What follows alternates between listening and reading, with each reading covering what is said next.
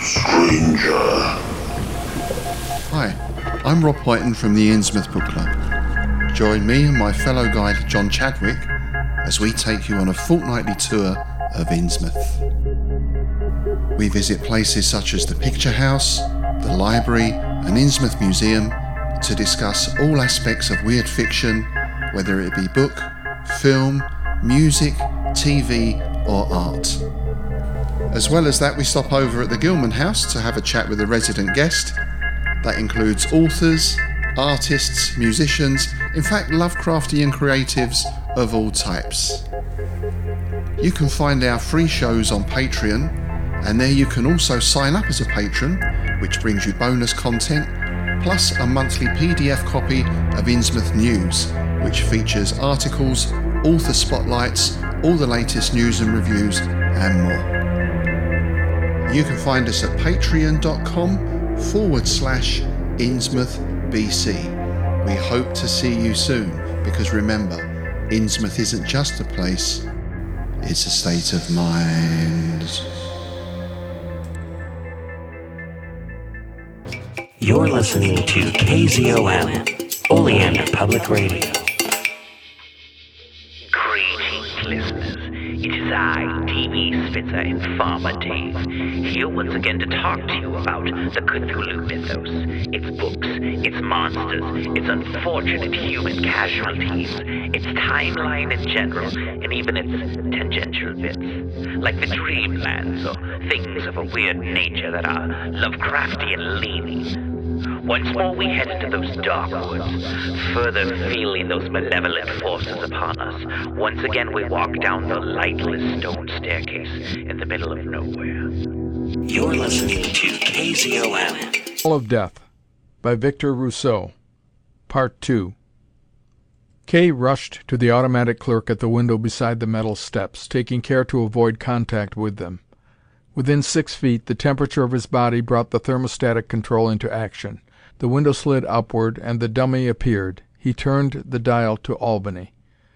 "I want New York Division, Substation F, Loyalist Registration," he called. "Give me Z numbers of the lottery, please." "No numbers will be given out until horometer thirteen," the dummy boomed. "But I tell you I must know immediately," Kay pleaded frantically. "Stand away, please." "I've got to know, I tell you." "We are now electrified. Last warning." "Listen to me. My name's Kay Bevan. I A mighty buffet in the chest hurled Kay ten feet backward upon the ground.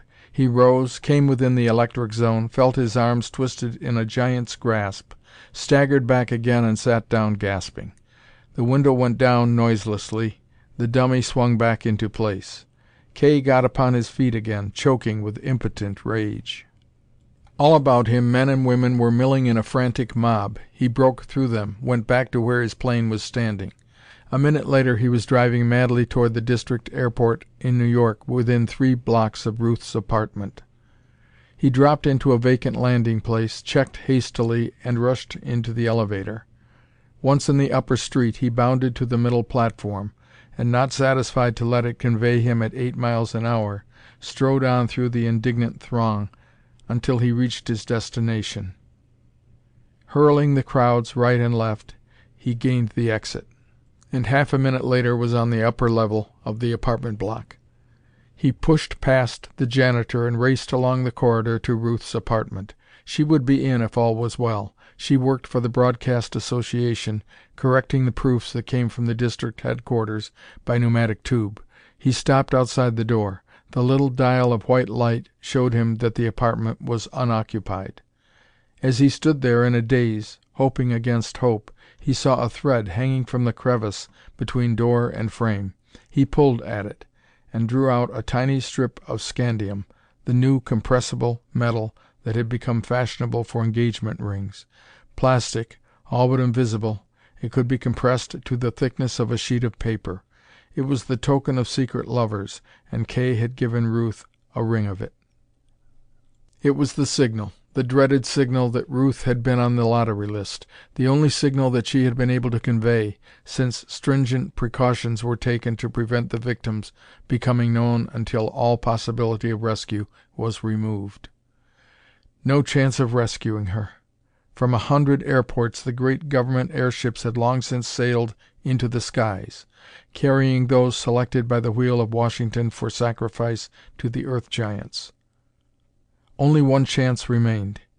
If Cliff had discovered the secret that had so long eluded them, surely he would reveal it to him now. Their quarrel was forgotten. Kay only knew that the woman he loved was even then speeding southward to be thrown into the maw of the vile monsters that held the world in terror. Surely Cliff would bend every effort to save her. Only a few hours had passed since Kay had stormed out of the laboratory in the Adirondacks in a rage when he was back on their little private landing field. He leaped from the plane and ran up the trail beside the lake between the trees. The cabin was dark, and when Kay reached the laboratory he found it dark too. "Cliff! Cliff!" he shouted. No answer came, and with a sinking heart he snapped the button at the door. It failed to throw the expected flood of light through the interior. With shaking hand Kay pulled the little electron torch from his pocket, and its bright beam showed that the door was padlocked. He moved around to the window. The glass was unbreakable, but the ray from the torch showed that the interior of the laboratory had been dismantled, and the great top was gone. In those few hours Cliff, for reasons best known to himself, had removed the top, Kay's one hope of saving Ruth, and he was gone. In that moment Kay went insane. He raved and cursed, calling down vengeance upon Cliff's head. Cliff's very motive was incredible. That he had deliberately removed the top in order that Ruth should die was not, of course, conceivable, but in that first outburst of fury Kay did not consider that. Presently Kay's madness burned itself out. There was still one thing that he could do. His plane, slow though it was, would carry him to the pampas. He could get fresh fuel at numerous bootleg petrol stations, even though the regulations against intersectional flight were rigid. With luck he could reach the pampas, perhaps before the sluggish monsters had fallen upon their prey. It was said that the victims sometimes waited for days. Something was rubbing against his leg, pricking it through his anklets. Kay looked down. A lady porcupine, with tiny new quills, was showing recognition, even affection, if such a spiny beast could be said to possess that quality. Somehow the presence of the beast restored Kay's mind to normal. "Well, he's left us both in the lurch, Susie," he said. "Good luck to you, beastie, and may you find a secure hiding place until your quills have grown." Drowning men catch at straws. Kay snatched out his watch, and the illuminated dial showed that it was already two quintets past horometer thirteen. He darted back to the cabin. The door was unfastened, and his torch showed him that though Cliff had evidently departed, and taken his things, the interior was much as it had been. When Kay picked up the telephotophone, the oblong dial flashed out. The instrument was in working order. He turned the crank, and swiftly a succession of scenes flashed over the dial. On this little patch of glassite, Kay was actually making the spatial journey to Albany, each minutest movement of the crank representing a distance covered. The building of the New York division appeared, and its appearance signified that Kay was telephonically connected. But there was no automatic voice attachment, an expense that Kay and Cliff had decided would be unjustified. He had to rely upon the old fashioned telephone, such as was still widely in use in rural districts. He took up the receiver. "Substation F, Loyalist registration, please," he called. "Speaking," said a girl's voice presently. "I want the Z numbers, all from Z 5 to Z A," said Kay. And thus, in the dark hut, he listened to the doom pronounced miles away by a more or less indifferent operator. When the fatal number was read out, he thanked her and hung up. He released the crank, which moved back to its position, putting out the light on the dial. For a moment or two he stood there motionless, in a sort of daze, though actually he was gathering all his reserves of resolution for the task confronting him simply to find Ruth among the hundred thousand victims and die with her. A task stupendous in itself, and yet Kay had no doubt that he would succeed, that he would be holding her in his arms when the tide of hell flowed over them. He knew the manner of that death. the irresistible onset of the giant masses of protoplasm, the extrusion of temporary arms, or feelers, that would grasp them, drag them into the heart of the yielding substance and slowly smother them to death while the life was drained from their bodies. It had been said the death was painless, but that was government propaganda. But he would be holding Ruth in his arms. He'd find her. He had no doubt of that at all. And strangely enough, now that Kay knew the worst, now that not the slightest doubt remained, he was conscious of an elevation of spirits, a sort of mad recklessness that was perfectly indefinable. Kay turned his torch into a corner of the kitchen. Yes, there was the thing subconsciousness had prompted him to seek a long shafted, heavy woodsman's ax, a formidable weapon at close quarters. Because it is the instinct of Homo Americanus to die with a weapon in his hands, rather than let himself be butchered helplessly. Kay snatched it up. He ran back to his plane. The gas tank was nearly empty, but there was petrol in the ice house beside the lake. Kay wheeled the machine up to it and filled up with gas and oil. All ready now. He leaped in, pressed the starter, soared vertically, helicopter wings fluttering like a soaring hawk's. Up to the passenger air lane at nine thousand. Higher to twelve the track of the international and supply ships. Higher still to the fourteen thousand ceiling of the antiquated machine. He banked, turned southward. It was freezing cold up there, and Kay had no flying suit on him. But, between the passenger lane and the lane of the heliospheres, at thirty thousand, there was no air police. And he could afford to take no chances. The government police would be on the lookout for a score of such desperate men as he, bent on a similar mission. He drove the plane toward the Atlantic till a red glow began to diffuse itself beneath him, an area of conflagration covering square miles of territory. Swooping lower, Kay could hear the sound of detonations, the roar of old fashioned guns, while through the pall of lurid smoke came the long, violet flashes of atomic guns, cleaving lanes of devastation. New York was burning. The frenzied populace had broken into revolt, seized the guns stored in the arsenals, and attacked the great Bronx fortress that stood like a mighty sentinel to protect the port. A swarm of airships came into view, swirling in savage fight. Kay zoomed. It was not his battle. Now New York lay behind him, and he was winging southward over the Atlantic. All night he flew. At dawn he came down in a coast hamlet for bootleg petrol and oil. "You come from New York?" asked the Georgian. "Hear there's war broke out up there." "My war's down in Brazil," muttered Kay. Say, if them giants comes up here, you know what us folks is goin' to do? We're going to set the hounds on 'em. Yes, sirree. We've got a pack of bloodhounds, raised for just that purpose. I guess that's something them wisecrackers at Washington ain't thought of. They took two little fellers from Hopetown, but they won't take nobody from here." Kay fueled up, and resumed his flight southward. After that it was a nightmare. The sun rose and set, alternating with the staring moon and stars. Kay crossed the Caribbean, sighted the South American coast, swept southward over the jungles of Brazil. He drank, but no food passed his lips. He had become a mechanism, set for on special purpose self immolation. It was in a wide savanna among the jungles that he first caught sight of the monsters. At first he thought it was the rising dawn mist. Then he began to distinguish a certain horrible resemblance to human forms, and swooped down, banking round and round the opening in the jungle until he could see clearly. There were perhaps a score of them, an advance guard that had pushed forward from one of the main divisions. Men? Anthropoids, rather, for their sex was indistinguishable. Human forms ranging from a few feet to a hundred, composed apparently of a grayish jelly, propelling themselves clumsily on two feet but floating rather than walking. Translucent, semi-transparent. Most horrible of all, these shadowy, spheroid creatures exhibited here and there buds of various sizes, which were taking on the similitude of fresh forms, and among them were the young, the buds that had fallen from the parent stems, fully formed humans of perhaps five or six feet, bouncing with a horrible playfulness among their sires.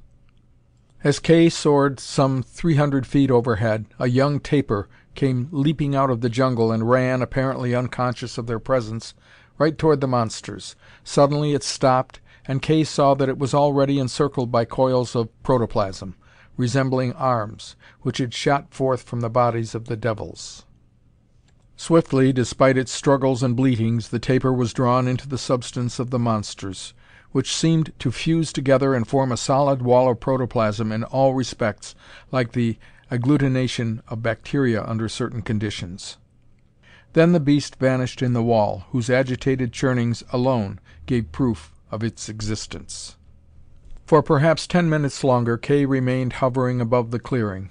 Then the bodies divided, resuming their separate shapes and the white bones of the tapir lay in a huddled mass in the open. Kay went mad. Deliberately he set down his plane, and, hatchet in hand, advanced upon the sluggish monsters. Shouting wildly, he leaped into their midst. The fight that followed was like a nightmare fight. He lopped off the slow tentacles that sought to envelop him, he slashed the devils into long ribbons of writhing jelly, slashed until the substance blunted the ax, wiped it clean and leaped into their midst again, hewing until he could no longer raise his arm. Then he drew back and surveyed the scene before him. It was dreadful enough to drive the last remnants of sanity from his brain, for every piece that he had cut from the monsters, every protoplasmic ribbon was reorganizing before his eyes into the semblance of a new creature. Where there had been a score, there were now five hundred. Kay ran back to his plane, leaped in, and soared southward. His face was a grotesque mask of madness, and his cries rang out through the ether. The victims were no longer chained to stakes. The Federation, which always acted with complete secrecy, had gone one better. It had engaged electrical engineers, kept them housed in secret places, transported them to Golgotha and there a vast electrified field had been established, an open space whose boundaries were marked out by pillars of electron steel.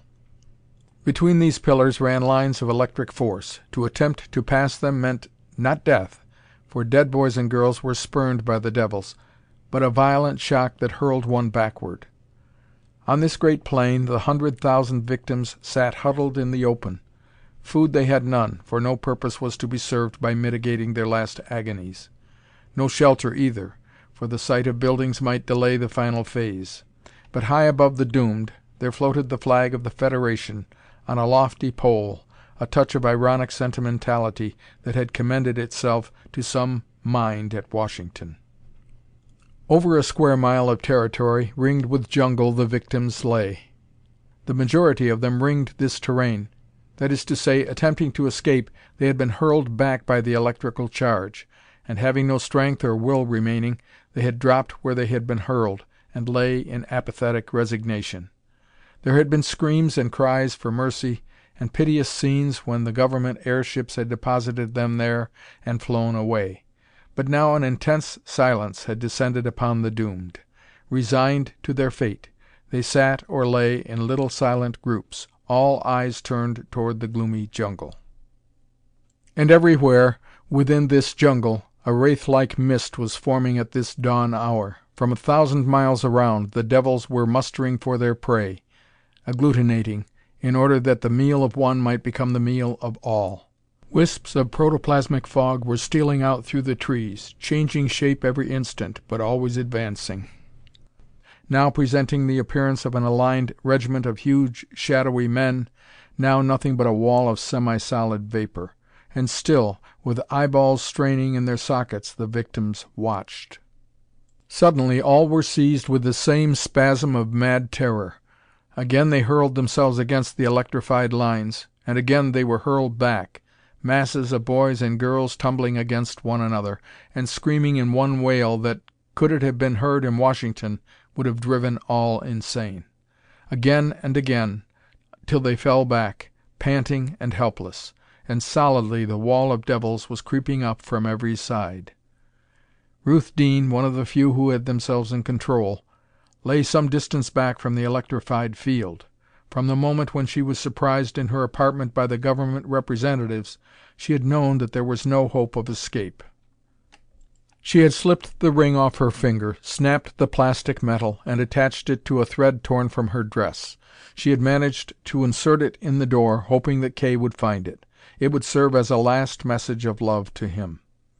Every removal of a selected victim was in the nature of a kidnapping. At dead of night her apartment had been opened. She had been ordered to dress.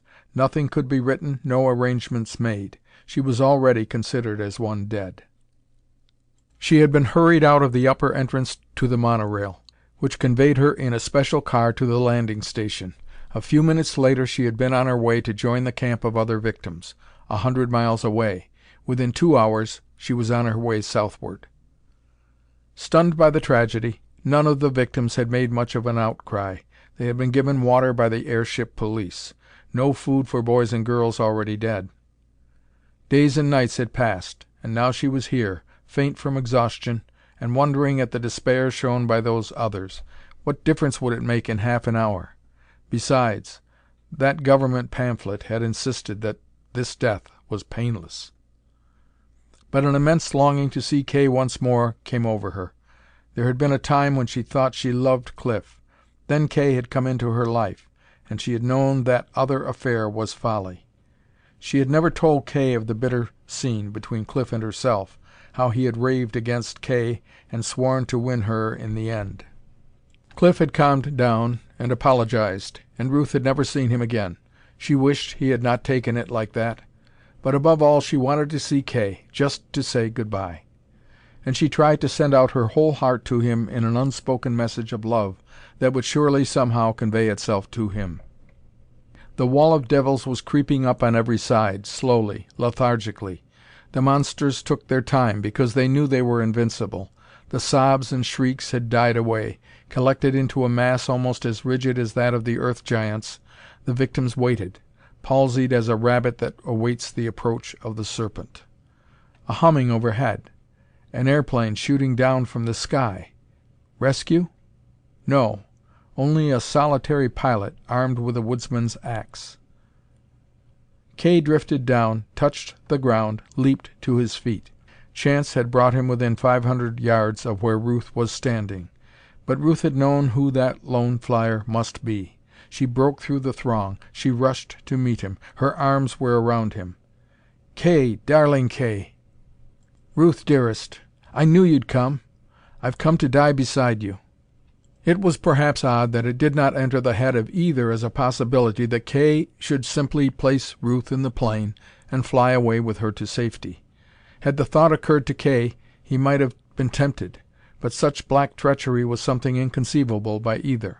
So long as the Federation remained, so long as man moved in an organized society, he was bound to his fellows, to fight, suffer, and die with them. "Stand by me, Ruth. We're going down fighting." They moved back toward the throng, which momentarily stirred to hope by Kay's appearance, had fallen into the former apathy of despair. And now the monsters were beginning to enter the electrified zone at one point. As they passed the line of posts, the high tension current made their bodies luminous, but it had no appreciable effect upon them. They moved on, inevitably. A score or so of semi human forms agglutinated into a mass, and yet individually discernible.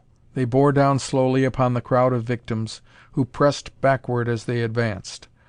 On the other sides, though they almost encircled the field of death, the monsters were making no maneuvers to entrap their prey. Their sluggish minds were incapable of conceiving anything of the kind. But for the electrified zone, the great majority of the victims could have effected their escape. The monsters were simply pressing forward to their meal. They did not interpret its capture in terms of strategy at all. A new frenzy of horror seized the crowd. They fled, struggling back until the foremost in flight reached the other side of Golgotha, to be repulsed by the electrified zone there. They fell in tumbled heaps. Appalling shrieks rang through the air.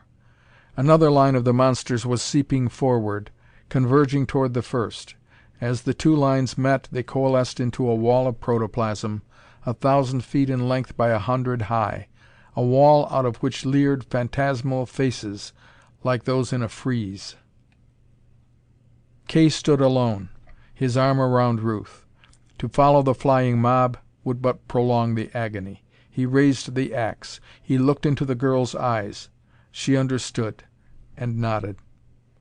One last embrace, one kiss, and Kay placed her behind him. he sprang forward, shouting, and plunged into the very heart of the wall.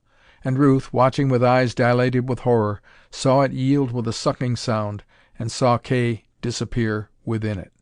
She saw the hideous mass fold itself upon him, and a hundred extruded tentacles wave in the air, as they blindly grappled for him.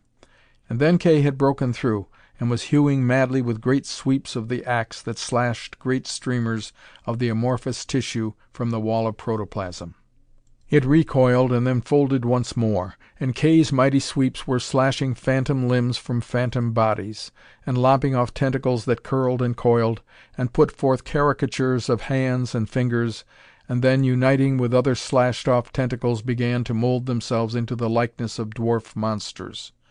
Kay's struggle was like that of a man fighting a fog, for again and again he broke through the wall and always it reunited. And behind it another wall of protoplasm was pressing forward, and on another side a wall was drifting up. As Kay stopped, panting and momentarily free, Ruth saw that they were almost encircled. She saw the nature of that fight. Inevitably that wall would close about them and though the bones of last year's victims had been gathered up and carried away by the Federation, she guessed what would occur. She ran to Kay and dragged him back through the closing gap. It met behind them, and again they stood face to face with the devils. Only this time, instead of a wall of protoplasm, it was a veritable mountain that confronted them, and there could be no more breaking through. Kay thought afterward that the one touch of absolute horror was that the reforming monsters, the young ones growing visibly before his eyes, had the gambolling instinct of young lambs or other creatures.